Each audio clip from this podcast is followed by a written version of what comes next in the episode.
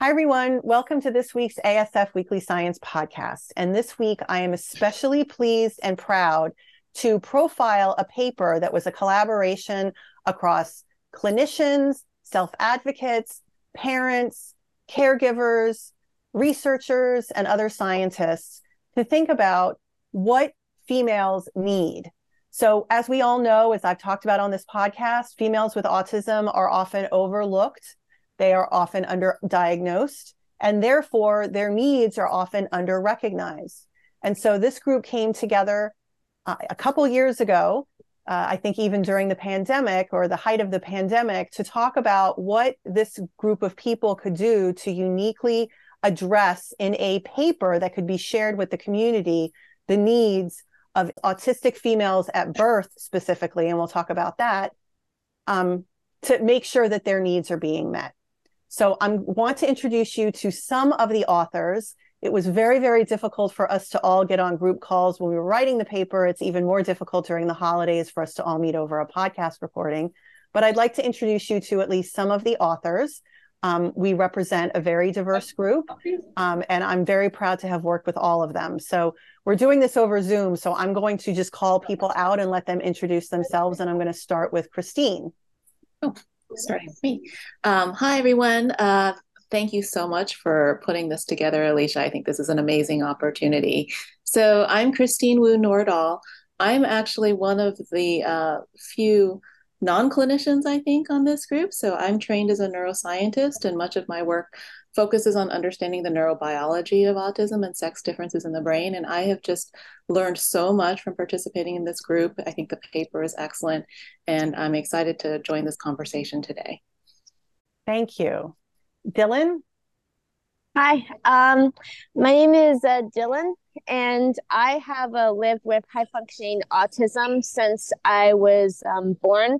And I am an aspiring uh, self advocate I was introduced to this group um, by a really good friend of mine who is part of this group as well, and it it was a really like a big opportunity um, to really like talk about the perspectives like uh, that we have about females with autism and how it can be more acknowledged. And it gives me like an opportunity to give out my own perspectives of how i've uh, lived with uh, autism and how i cope with it and uh, to hopefully bring a little bit like uh, more awareness to uh, others who are also born on the spectrum and how they can be able to cope with it and adapt with it as well. Thank you. Uh, Maricela? Hello, everyone. I'm Maricela Huerta. I'm a clinical psychologist and am a director at Felicity House, a social club for women with autism in New York City.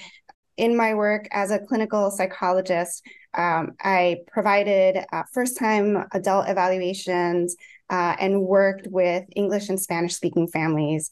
Uh, and at Felicity House, I helped direct uh, program development and membership experiences using an environmentally focused approach uh, to create accessible social experiences, uh, which surprisingly isn't something that's often done in autism groups and programs um, so it's it's great work to do, and it's it's wonderful to be able to offer that to the autistic women in New York City.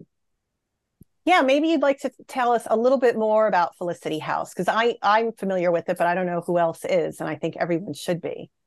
Yeah, so Felicity House is designed to be a social club for autistic women, uh, autistic adult women in New York City. Uh, it's a program uh, designed to provide social opportunities to women identified adults who have a diagnosis of autism. And the focus really is on creating opportunities for social connections and having access to opportunities to meet with others, be around others, and uh, celebrate their identity. And as some participants put it, get out of the house and do something social. Uh, we're meant to be as an, an add-on program for uh, participants who are ready and looking for uh, social experiences. Um, the content and um, activity menu is all participant nominated, uh, and staff are really there to do uh, again, to quote community members, the executive functioning work uh, involved in putting together these experiences, um, you know, supporting community members uh, in terms of event reminders and um, debriefing and providing uh, all the helpful information uh, that one needs when you're experiencing a new social experience. Thank you, Alycia, for including me in this work group. It's really great to be here and talk about this important topic. Dr. Sohl. Yes. Hi. Hi, everyone. I'm Kristin Sohl. I am a pediatrician um, and I specialize in development and behavior at the University of Missouri. And as a clinician, it's a huge passion of mine to be able to serve the entire, both the entire spectrum as well as all of the age ranges. And so, as many of my patients have grown older, um, I have really become very fascinated and and particularly vested in trying to think about how to serve them well as they go into adulthood, but particularly for for women. Um, and so, females assigned at birth, um, and really trying to help us think about what are the issues um, what are the issues that are facing them? What are the things that we can be doing when they're um, small children um, to really help them advance and grow and thrive? And so it's been amazing to be part of this group and to have that lens um, of being a clinician who serves uh, now the majority of the age ranges, um, or at least up until the, the early 30s. Um, and definitely I'm happy to be part of it. Thank you. Morenike. Hi, everyone. Um, my name is Morenike. I'm really glad to be part of this group um, as well. Um, I I wanted to say, Dylan, you're not an aspiring self advocate. You're an advocate. you're not aspiring for anything. You have you inspire a lot of us already with the, what you do. Um, Thank and you. so you're welcome. And so I was actually um, brought into this group um, to, to, as um, to to help provide perspective because I wear I have a kind of like a, a range of identities. So I am um, on the autism spectrum myself. I was late diagnosed in adulthood. Um, I am also the mother of um, you know two my two youngest children are um, are diagnosed as autistic when they were very young when they were toddlers, and then I have other children with uh, various disabilities, including you know, one with intellectual disability. And so I so it's like it's my I'm a mom. I'm a self advocate. Advocate. I've worked in um, in special education. I have a master's degree in um, developmental disabilities and special education, and I also do a lot of qualitative research. So I kind of feel like it's like personal, professional, like all of that. And um, my um, one area that's really important to me um, is addressing um, kind of like um, underrepresentation or underrepresented groups, um, like intersectionality and marginalizations, particularly within this population, as people have mentioned. Thank you. I'm going to go on to Dr. Goldman next. Sylvie. Hello, good morning. Thank you, Alycia, for putting this together. This is really a great opportunity to, in a way, reflect on our work together. So my name is Sylvie Goldman. I'm a developmental child neuropsychologist. I lead the Autism Diagnostic Clinic in uh, the Division of Child Neurology at Columbia University. And that's where I focus on early, early diagnosis of autism around two years old, maybe 18 months, uh, with a very special interest on diagnosis of girls. Um, this came from my very early interest in sex and gender difference from early work uh, in Belgium. So I think culturally, um, I do have to say that becoming a late bilingual, not a late autistic woman, but a late bilingual, really showed me the difficulty to fit in and try to understand what others are saying and expressing myself in a way that reflects my really my deep thoughts. And I still struggle, I have to say, being a bilingual, it's still difficult. And I think I can feel what could be difficult for others uh, and my patient. Um, and I, and I obviously, you know, relate to girls that do have difficulty to fit in when it doesn't work the way they want and try to mask. And I mask probably my accent sometime or other things like that. So I think this issue of missing the girls, giving them the wrong diagnosis, delaying delaying their their services or just delaying the acknowledgement of something is different was for me difficult and important to do and then maybe later on we'll discuss how this group actually was you know gracefully uh, answering those concerns but thank you so much for everyone to be part of this Thank you. And last but certainly not least was our leader, um, the leader of the uh, paper, and certainly the gentle and patient leader in our discussions, Dr. Meng Chuan Lai. Thank you, Alycia. Thank you, everyone. I think this is a co-led effort for all of us, and especially Alycia and Sylvie put all of us together. So um, thank you all very much. My name is Meng Chuan Lai. I'm a child and youth psychiatrist and a scientist. Now at the Center for Addiction Mental Health uh, in Toronto, I'm also of, uh, with the Department of Psychiatry and Psychology in the University of Toronto as an academic. So uh, I share a lot of similar feelings as Sylvie that uh, I had some international exposures uh, working with uh, families and uh, young people on the spectrum in Taiwan, doing research in the UK, and was so much inspired by the work with um, autistic women that I had uh, been fortunate enough to work with during my like research career that has really taught me a lot about the life and experiences and a lot of like like unresolved scientific questions, but also most importantly, like unmet clinical needs of the population. And I think um, the journey really has led me to uh, great interest and also passion to understand uh, what's actually going on in people's life. And we know it's not only biology, it's not only culture, it's a you know interplay of many factors and many things. And we have to take those into consideration, not only for like research understanding, but also like actual care and support for improving people's life uh, in, in the daily context. So I think that's how I so much appreciate this opportunity and working with all of you. So thank you very much and looking forward to discussion. Yeah.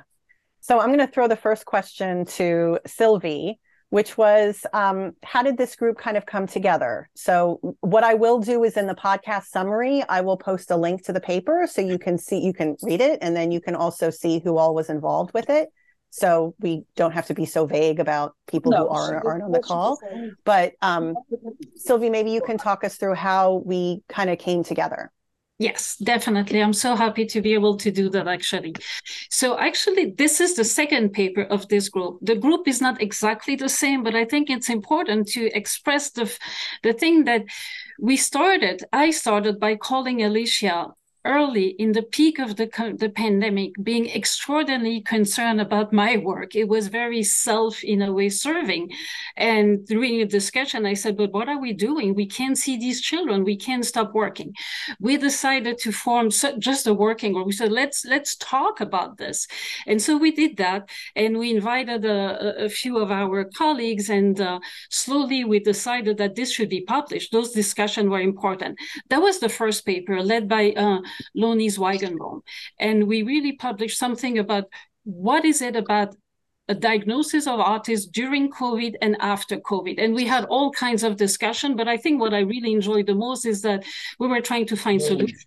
We were not complaining and crying about this. We were really trying to say, but what is it that we can change and what is important in this early diagnosis of autism? This was wonderful. And I think oh. because of the COVID and the lockdown, we felt really probably even happier to meet on a regular basis. It was a very respectful and very warm group. I met lots of colleagues and we almost became friends, which I thought was amazing. I was not a big Zoom person, but I really realized that seeing those faces was really an excitement for me on that day. And so when we in April 2021, the paper, that first paper was published, and everyone was starting to um, email me and email Alycia and said, "What's next? What's next? What do we do next?" And I said, "Well, I, will be happy to continue. You know, it's I cannot really be the lead, definitely, but I'm happy to." Instigate some question. And my question is the question of autism in young girls and why are we missing them? What's happening? What are the bias? I had written a paper before, an early paper on this clinician biases and missing these girls and not actually seeing the, the phenotype the way we see them in boys. And so I suggested this to Alycia, who jumped on the idea right away and uh, we we called every co-authors and obviously since the previous one was a success a lot of a lot of co-authors were really eager and happy to continue. So we we let a few weeks pass and then we decide okay let's meet and discuss these girls with autism a question what do we want to do and obviously, everybody had some question. Then I think Alycia and I said, well, we need also some voice there. We cannot just be expert. We need to hear from the woman. And uh, Alycia knew through her colleagues and her work a few women. So she started contacting them. We had Dylan, we had Morenike, we had some other actually colleagues that were able to share their very own experience. We changed completely the the dynamic of that group. There were some tension. There were some, you know, great discussion. There were uh, argument about what words are we going to use, AFAB or not AFAB? Are we using girls, women, young, older? What are we saying? What kind of um, in a way terminology would be correct and it, this was actually very interesting and, and quite useful to really spend the time of articulating our thoughts and there were more discussion i would say even social discussion than necessarily intellectual and scientific points although we had christine who reminded us that the brain was actually part of this and sex and gender difference starts in the brain. But but everything was actually happening at the same time which i thought was a very dynamic group a very respectful warm and and and productive group. Everybody actually pitched in and did their work. And slowly we say, well, these discussions are really great, but what are we doing with them? And I think it was Meng Chuan who said, but we can contact a paper and let's try with the top and see if they're interesting in our discussion. And uh, I think he suggested that he would be willing to write in a way uh, to the journal. And, and we outline all together, as always, all together, we made a very extensive outline of what this paper would would look like with different areas, different question and, and advocacy and research priorities. And so we send this to the, I mean, I, I think Alycia decided to send this to the Lancet who approved the paper, at least the, the, the submission of a project of a paper. And we start working with then some of our better goal because we knew we had different section different tables and the format came together. And i think we continued these monthly meetings but with a very specific goal that this would be published. It wasn't just us talking it was be published and this would be a participatory research paper and not a scientific paper but we would hear the voice of everyone. And uh, we continue working and then we split in different working group uh, everybody had a little working group and a leader. And then we came back to Alycia, was an amazing organizer and brought all these drafts together in the Google Doc and everybody sent comment constantly. And, and then Meng Chuan took the lead and put this whole thing together. And, you know, it's an amazing paper, but I think it's also a reflection of an amazing group more than a paper. It's really the experience to work together remotely and yet in a very, very personal way. So I think that's that's the story of the paper. But uh, you know, maybe other people have other things that I missed. I see some clapping emojis. Does anyone else have anything to add? My next question goes to all all of you, and what we'll do for listeners is um, I'm just going to put it out there, and whoever wants to answer it can raise their hand, and then we'll go around. So, what is the value of a clinical recommendation? So, we thought, you know, I, I said at the beginning that we wanted to create something so that other people who may not necessarily work as often with a, autistic females at birth as, say, Sylvie does, would have something that they could use and and do. What would be the value of a clinical recommendation? Morenike, what in your in your experience, what why a clinical recommendation? And thank you for this question, Alycia. And I'm hoping that um, others will share um, because I'm really going to kind of be sharing from the personal perspective. I'm thinking about myself, you know, when I was, you know, when we're, my daughter was two years old and we're going through the you know various different hoops and specialists and this and that and all of the different places that you're going because they don't know what's happening. So it's audiology and genetic testing and it's developmental this and it's that and it's neurology and all of these different places you know because people don't really recognize you know young girls and they particularly you know if they're girls of color. And then if there's a you know multicultural element you know being that my family is west african so we're bicultural. Um, so there's all of those things. And so i felt like it's important to have clinical recommendations because when you are if it's your life or your child's life, whatever, you're like, what do I do? You, you, want to have something concrete. You want to have something that's practical. You want to be able to have the people who are part of your team, you know, be able to say, okay, well, these are some helpful practices. These are some things that work. These are some promising, you know, um, strategies or so forth. Like it, it's the it's important to have things that are our worldview is important things that are philosophical are important they absolutely impact our lives but at the end of the day we need you know something that can be actionable and so that's why i wanted we wanted to kind of shift the paradigm in the way that people think but also what can they do to help families right now? What, what can I do to help, um, you know, people, you know, right now? And so that's why we wanted it to be something that people wouldn't just read and say, oh, that's interesting, but read and be able to apply into their work. Thank you for that. Maricela? Thanks, Alycia. I would say, you know, clinical providers are sorely in need of training guidance and resources around autism in general still, and especially about children and adult females. At Felicity House, which is designed to be a social club for autistic women in New York City, we hear directly from autistic women as well as from providers. And we hear from providers not just in New York City, but from across the United States who contact us.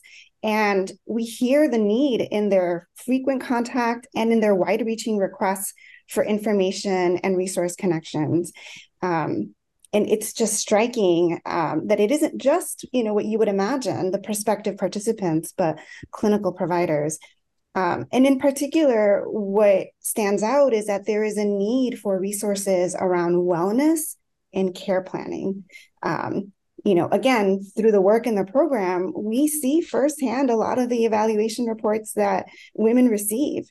And a lot of those recommendations are focused on related but non autism conditions, mm. or they list a limited number of resources that are often strictly focused on didactic skill building programs, which you know, don't get me wrong, can be really helpful to some um, adults, but it's not what everyone needs. And so, you know, this opportunity to come together and really collaborate and put together something cohesive for both families and providers alike was just so important. Thank you. Well said. Dylan? You know, when I was like uh, one years old, um, when my parents sort of like uh, detected something, like they um, took immediate action and took me to a pediatric uh, neurologist, and you know they say um, like undeniably uh, detected it. So you know, I do feel like uh, the earliest you can get like uh, detection uh, from somebody who specializes in autism, um, like uh, the more you'll be uh, prepared for that. Because um, since then, like as a child, I actually volunteered to participate like at colleges uh, and hospitals where um, I had groups of researchers that study in autism evaluate me and help them to upgrade their research in autism and other developmental disorders. And that's sort of like, uh, you know, not only like uh, upgrade their research, but it also like uh, gave me an opportunity to speak on the behalf of my um, own perspectives. But yours was done. And Kristin? Yeah, so I think the importance of clinical recommendations is, is a huge one because what I've seen from a clinician standpoint is how, frankly, poorly understood um, assigned female at birth uh, individuals on the spectrum are are evaluated, um, and just the really sheer impact of bias on many levels um, and how that influences how we perceive and how we then either diagnose or or make recommendations. This kind of goes to some others points as well, where we're really having a very narrow window um, of what we know about autism applied to a very broad scale of, of young, um, again, assigned female at birth um, uh, people on the spectrum. And I think that is a really important piece to what this paper, and I'm really proud of this paper because I feel like it helps clinicians be able to see beyond maybe some of those stereotypes or some of those biases in multiple directions, multiple directions, not just related to gender, but also related to culture and, and all the intersectionality pieces that we talk about in the in the paper. So I'm really thankful for these clinical recommendations. And what I hope it does is push us further into thinking about those practical recommendations for um, for assigned female at birth um, individuals on the spectrum because I think we have a lot of work to do so that we get out of the mindset of kind of cookie cutter recommendations and get further and further into individualized um, and and really precise um, opportunities for people to grow within the the frame of their own neuro uh, you know neuro whatever you want to neurodiversity whatever you want to call it. I think it's a really important opportunity for us to really continue to highlight what clinicians who do this a lot know but have a hard time i think sometimes communicating to clinicians who don't know because of those other very rigid boundaries that seem to be applied uh, in general across the diagnostic spectrum. Um, so, anyway, very happy that we did the clinical recommendations, and I think it was a great opportunity for all of us. And Christine, as a non-clinician, what were your your you're you're a self-professed non-clinician. I wouldn't call you non-clinician. well, I'm an aspiring. Well, I, I, like to hang out with clinicians. I'll say that. Um, so I just wanted to bring the perspective that, you know, I thought that it was really important to have these clinical recommendations because a lot of us work in these very specialized academic centers. We have expertise in these areas. You know, I lead a study called Girls with Autism Imaging of Neurodevelopment. We have all of these resources to un- better understand autism. I see you, Alycia. It's called the GAIN study. I was trying, trying, to figure that out. I, would heard of it, but I was trying to put it together. Yes. Um, but um, you know, and uh, and we have all of these resources. But then I got a call from my best friend from college who has a nine and a half year old daughter, and she had had every other diagnosis under the sun. And I said, Well, let's talk about this. You know, I, I know a little bit about autism, um, even though I'm not a clinician. And it was very clear to me that she met all the red flags for autism. I said, How are you living in Manhattan? Your daughter's almost 10 years old, and you don't have a diagnosis of autism. And this is when I was thinking, we have to get this information out to the public, to other people, to get all of this information that we know, these groups that we talk about, um, out to people. And, and for me as a non clinician, I will be giving this paper out to everyone and telling it, them to give it to their pediatricians, to their educators, to their caretakers, um, because I think it just provides so much critical information that will hopefully improve the lives of many people beyond what, you know, beyond who we are. So that's why I thought this paper was really important. And Morenike, I, I want to give you a chance to add, but I would also love for you to add your own experience from a culturally or racially, ethically diverse person, as well as why this is important.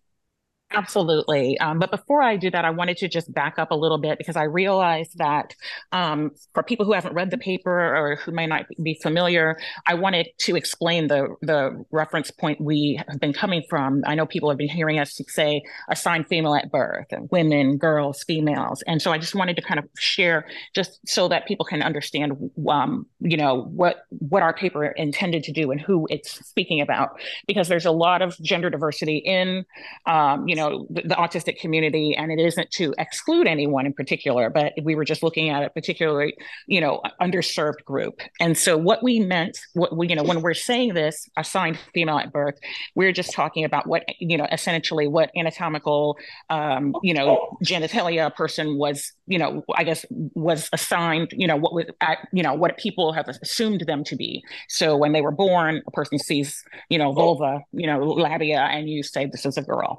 Now now, that person, you know, 10, 12, 15, 21, 30, 40 years old, might not identify as a woman. They might identify as non binary. They might identify as male. They might identify as, um, you know, metagender or um, whatever, you know, like it's there, you know, but we're, we're talking about the group of people that are kind of raised and initially socialized um, in what is perceived as, you know, quote unquote, being a, a, a girl.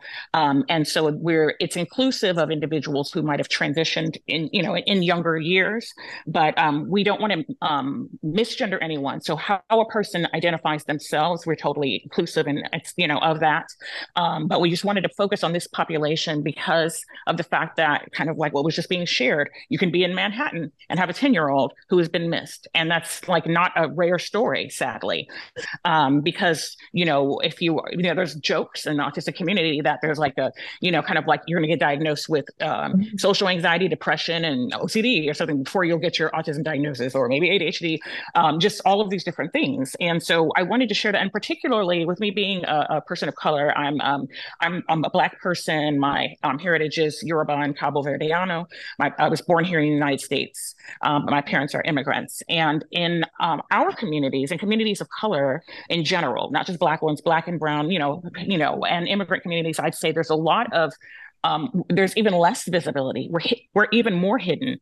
People might not notice us, our diagnosis, or you know, might attribute different things to cultural um, you know, to things about our culture. For example, in West African culture, it's it's typical not to make eye contact. So why would a parent of a of a, of my in like case mine, why would that be something you would call the doctor about? You wouldn't, you know, um, or if you know or in just even in terms of people looking at things to be a, a particular presentation of what they're looking for mm-hmm. and how that um, others people who are not eh, you know that way um, so you don't find resources or services that are relevant to you. You don't have providers that look like you and your family um, that understand um, the goals that you have and the values that you have that use some of the same terminology, even you know that might be relevant to you. And so, for me, um, in particular, um, it, it, was it's important for me to um, it's you know to have my child you know and myself to look around and not be the only you know, in the room, you know, but often, you know, with there being so many more people assigned male at birth diagnosed earlier. So there's a, you know, a huge group of, you know, so it's like autism has been seen as a young white boys condition and it's not. It's a condition and neurology that anyone can have. So um, for me it was very important to be able to provide for families to be able to say oh okay this happens to us too. This, this is relevant to us too. Um, and to feel like they were represented um, you know for self advocates you know autistic self advocates or families whomever to see themselves represented um, in um, you know in, in me being part of this work Thank you for that. And thank you for also explaining the term AFAB because you're right. It's probably a new term for a lot of people. It was, I'll admit it for me. So thank you for explaining that. Um, Meng Chuan? Yeah, just want to uh, add on to what uh, everyone just said. I think clinicians tend to look for standardized way and valid ways to help with uh, their clinical work from diagnosis all the way to intervention and support. But we also know that in you know humans are living in societies, like Morenike pointed out, there are lots of cultural, social, and uh, you know intersectional factors that can shape a person's experience and behaviors.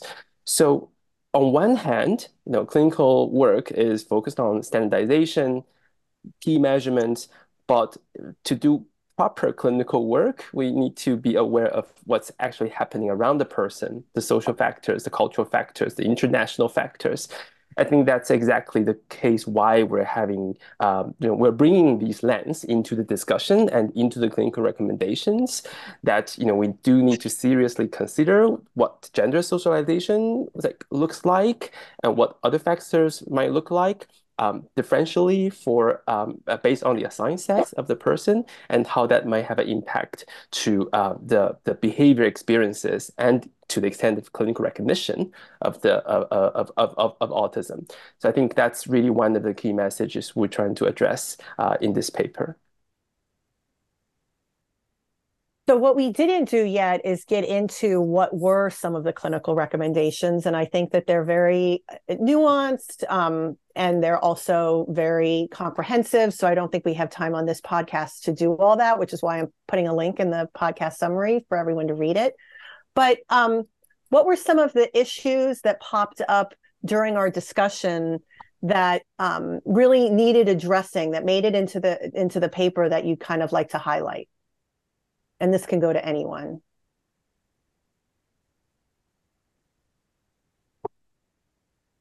I'll start by just mentioning that I feel like it was the physical, just the physical health of women, right? So things like menstruation or going through puberty or um, ch- you know, we didn't really talk specifically about, we didn't, you know, we're not gynecology, we didn't get really into any specifics, but just that, it was surprising to me how overlooked and how dismissive a lot of doctors can be because they don't understand the intersection between being AFAB and being on the autism spectrum.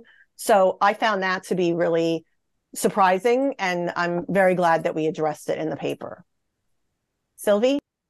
Yes, well, I'll, I'll, talk about my very own practice. And I think one of the concern I had was actually to disclose a diagnosis of autism to parents of a very, very young girl. And, and you know, our group was pretty much all in agreement that yes, we need to tell the diagnosis. It's important. But the question was, how do we do that? And who's going to actually pick up the piece after the clinician said, your daughter is autistic? And what does that mean later? And so we discussed this need of us clinician to, yes, um, develop clinical skills, not to miss them, not to be biased, to recognize the difference if there are any difference, but also how do we need to talk to parents? And that was one of the discussion. We're not only there to make a diagnosis, but also to help families to deal with this diagnosis and maybe the siblings and the grandparents. And I think that's that was something that the group was able to discuss. And I think that was probably in agreement, but it, it creates some tension too. So do we need to be diagnosed? Do we need to be labeled and called autistic? Is that important for us as clinicians? And I think we kind of resolved the issue by explaining and detailing the reason why we needed to do that.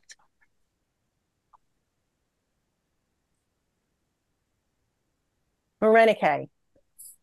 And if we don't have time for me to go into this too much, I'll, I'll try to just be brief. But I, one thing that I wanted to share quickly um, is that, um, oh, I'm sorry, I didn't even give you a chance to answer. Do we have time? oh, we do.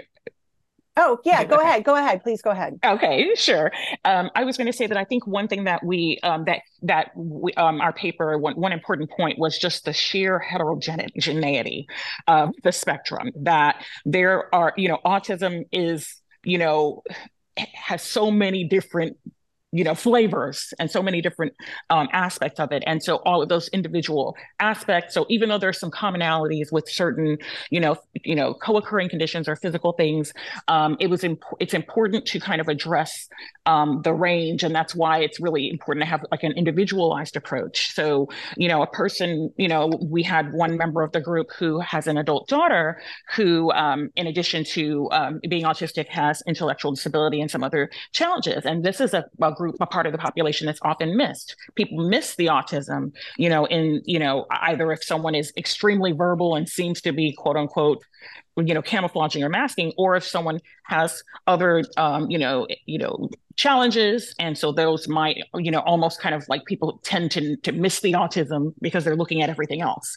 And so um, we just wanted to kind of talk about the fact that people's needs and strengths and challenges fluctuate throughout life you know but it's like you know um, but you know that's and so we need to look at the whole from a person being young to a person being older but that no you know one experience or one perspective or one term is appropriate for the entire group. You know, some people can be very fond of, you know, identity first language and find it very empowering, whereas someone else might prefer person first language and find that very empowering, you know, and it is something that originated from disabled people. So just the really just I guess the fact that you know, kind of like the the cliche goes, if you've met one person on the spectrum, you've met one person on the spectrum. That is even more so the case, I think, when we're looking at this population.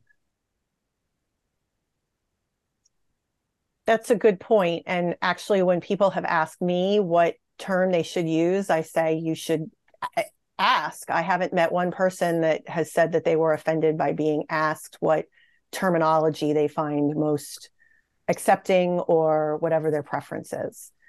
Um, was there anything else anyone kind of identified as a, a, an area of I know we can't. This isn't a vote, so don't worry. We're not we're not at the polls, but a uh, you know anything that people found particularly helpful, um, Maricela. Thank you, Alycia. I wanted to highlight a point made at front and center of the paper, which is that clinicians really need support from healthcare systems, professional societies, et cetera, um, to really do good clinical work. Um, so that's something I wanted to stress. And, you know, following this paper, it seems we're in need of maybe a second work group to give practical recommendations for how clinicians can actually implement these recommendations in the context of the kinds of systems and settings that they work in. Um, but all in all, I think, you know, something to highlight that maybe isn't specifically noted in the paper is that this recognition that there are serious service gaps following the evaluation experience.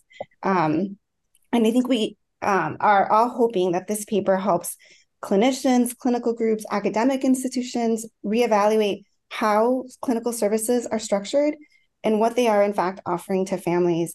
Um, for example, there there are a couple of groups out there that are starting to build in like family navigators into the evaluation process, which is a helpful model to start with, but we need more of this.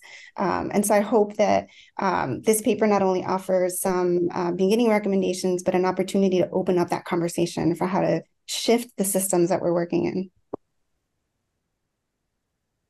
Kristin, did you have something to add? Yeah, I would just add that when I think about the role of professional societies, when I think about the role of clinician training, things like that, I do think it's going to take a lot of concerted effort. I think our paper is a start. Um, and then I think really getting um, that practical information out. So I'm, I'm all for a second uh, or a third, I guess, round of working together. But when we think about how do we train clinicians, I really do think it comes down to teaching them how to think very um, broadly about autism and really truly understanding the differences between uh, typical development for all the different ages and all the different iterations of, of us as humans, and then also helping them to apply the diagnostic criteria. One of the things that I do, and many of you know this, is I train a lot of clinicians through Echo Autism, and it is very hard, very, very hard for clinicians, even very seasoned clinicians, to fully understand how to apply the behavioral context of autism across the broad spectrum. And it's so and you can just see the bias over and over and over again of like well they can't possibly have autism because they have blah blah blah blah. And so i think again if we can continue to really work hard as experts in the field clinicians scientists um, people with lived experience to continue to break down those uh, misconceptions i think that will help a lot um, and i definitely wholeheartedly support the idea of trying to broaden the role of clinical expertise in um, in in the evaluation of people with autism. Did anybody else have anything to add on this this this uh, this question? Sorry, oh, I'm just going to jump okay. in really late and, and just no, no, no. highlight something again. I think a lot of our discussion was focused around gender diversity and autism. And I think that that's such an important point to highlight. I mean, even the terminology we used, I think we spent probably hours figuring out how we wanted to portray people that we wanted to help in this paper, right? And I think, you know, for me, I, I got into this under, yes. trying to understand biological sex or assigned sex at birth and brain differences. But as I've worked with the individuals and families in my study and they've grown up, I see how much I have to really pay attention to gender diversity too. And I think that's a relatively new um, area that all of us are aware of, but it has such important impact. You know, I, I think 20% of our kids in our longitudinal study are gender diverse. And that's not something we anticipated when we started this study. And it's something we have to pay attention to because the mental health outcomes, the supports they need are so critical. And so I think that's, for me, something that came out of this group that perhaps is something we should follow up on. Yeah, I will say so. I, I can't remember. Um, I did do a podcast for people who listen to the podcast regularly, and I'll put the link to it. Um, I think in June about the issue of gender diversity and autism. And I think there is some mm-hmm. work being done, probably by colleagues who are maybe mm-hmm. on this paper or colleagues of people that are on this paper, um, around potential instruments that can be used not i think i think not to pathologize gender diversity but just to identify it as being a potential factor that needs support in individuals who are autistic especially fem- assigned females at birth.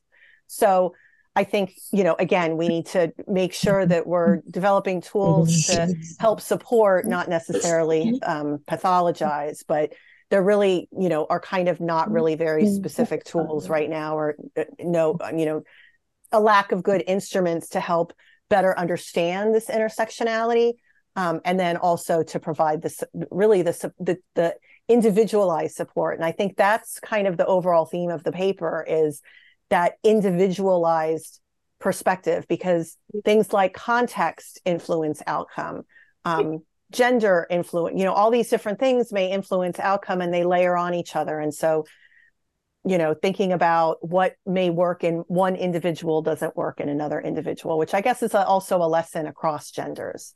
Morenike, did you want to add something? Um, yes, I just wanted to say that one thing I wanted to, another thing I wanted to point out is that um, I think the process that we used for our group and for putting our paper together is one that um, really does kind of you know emphasize the importance of you know like taking a true participatory role. Uh, making things cognitively accessible breaking some things down you know i'm using tools that people can access in different ways. I'm letting us kind of have time to process things. I think all of those things are important. If someone is going to be involved the voices of families the voices of self advocates you know um, are so forth are, are, important but we, we need to be welcome to be at the table um, and there have to be ways to do that. And so that's something that i really like that you know know, the there wasn't a whole lot of medical jargon used, you know, and you know, things were explained. Um, all of the different perspectives were valued and honored. Um, we co-wrote things together, and you know, and didn't perceive, okay, person A has, you know, 17 degrees, so therefore they are more, their contribution is more valuable than person B. You know, that's not how we operated, and I think that's an important point as well. I wanted just, I know Kristin has something to add, but I wanted to give a shout out to the Lancet, who could not have been more supportive and then also flexible we wanted to do those things like have boxes that explain things or break things down into smaller parts that may not always fit the standard you know scientific journal format. So they were very very flexible um, and really were allowed us to do all those things. So I, I wanted to just thank them as well. Kristin yeah, I was just gonna um, add a little bit to what Morenike was saying, you know, and I think being part of this group was really, frankly, very um, transformative for me. It was so good in the beginning, you know, in our beginning work.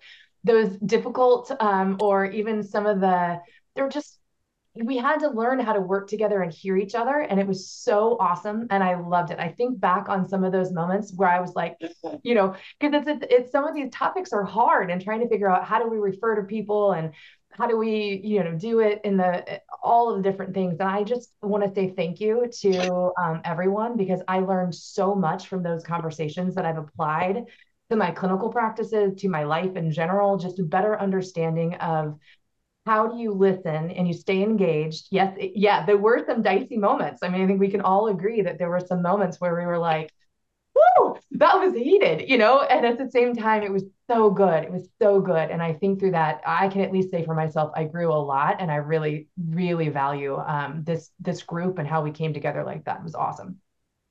I'm going to direct this next question to Meng Chuan because he is a psychiatrist and sees a lot of females.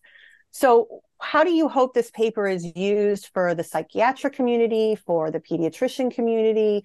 Kristin, this goes to you too. Um, what do you think the best use of this is? Yeah, definitely sh uh, share the, the group work with people that you think who should read it, like Christine suggested, um, within the copyright allowed. That's a difficult topic here. Uh, it is not an open access paper for whatever reason. Uh, but uh, I think there definitely are ways to get the copy. So feel free to email us uh, to get a copy of that or email Alycia. Uh, there definitely are ways that we can share it widely.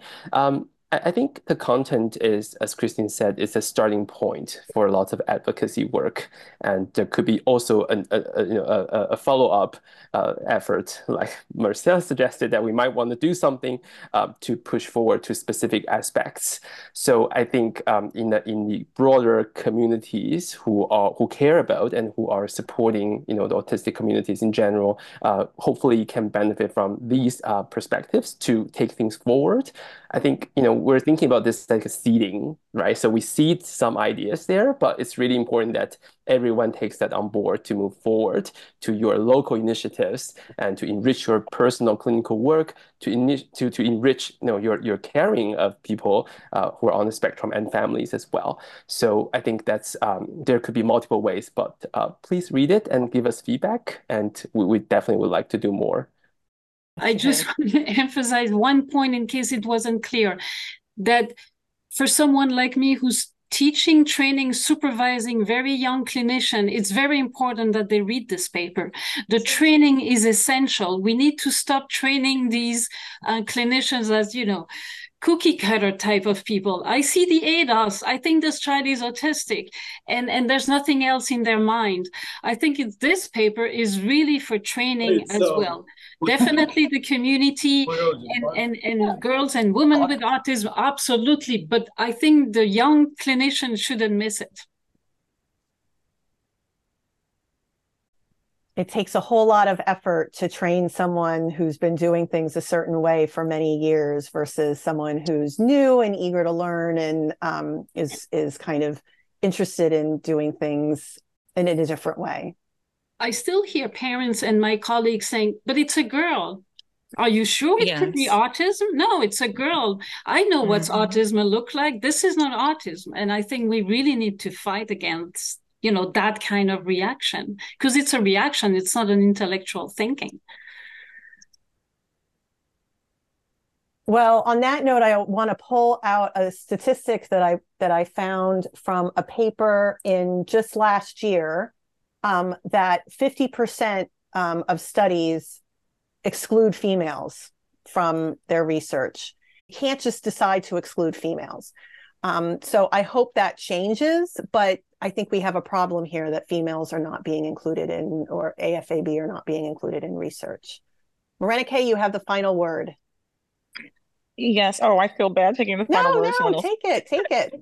I was just going to share what, like what Meng Chuan mentioned, that um, I we this paper is currently available until early January for people to view, and then after that, because it's not open access, um, it's only for people who are, you know have a subscription or who pay to access it. And so that's one thing I'd love to see is some type of resources for community collaborations like this, for these cross disciplinary collaborations. You know, to you know, it's a five thousand nine hundred eighty dollar article, you know, processing fee for us to make this available to the public, I think it's worth it. So if there's ways to talk about generating support so that more, um, you know, more work like this can be reach the people that it needs to reach, I think that's really important. I'd love to see something like that happen. Well, thank you all for participating. Thank you all for taking time out to be a part of this. I know uh, all of our lives are busy, and I really appreciate and loved working with all of you and look forward to our next project together. Thank you.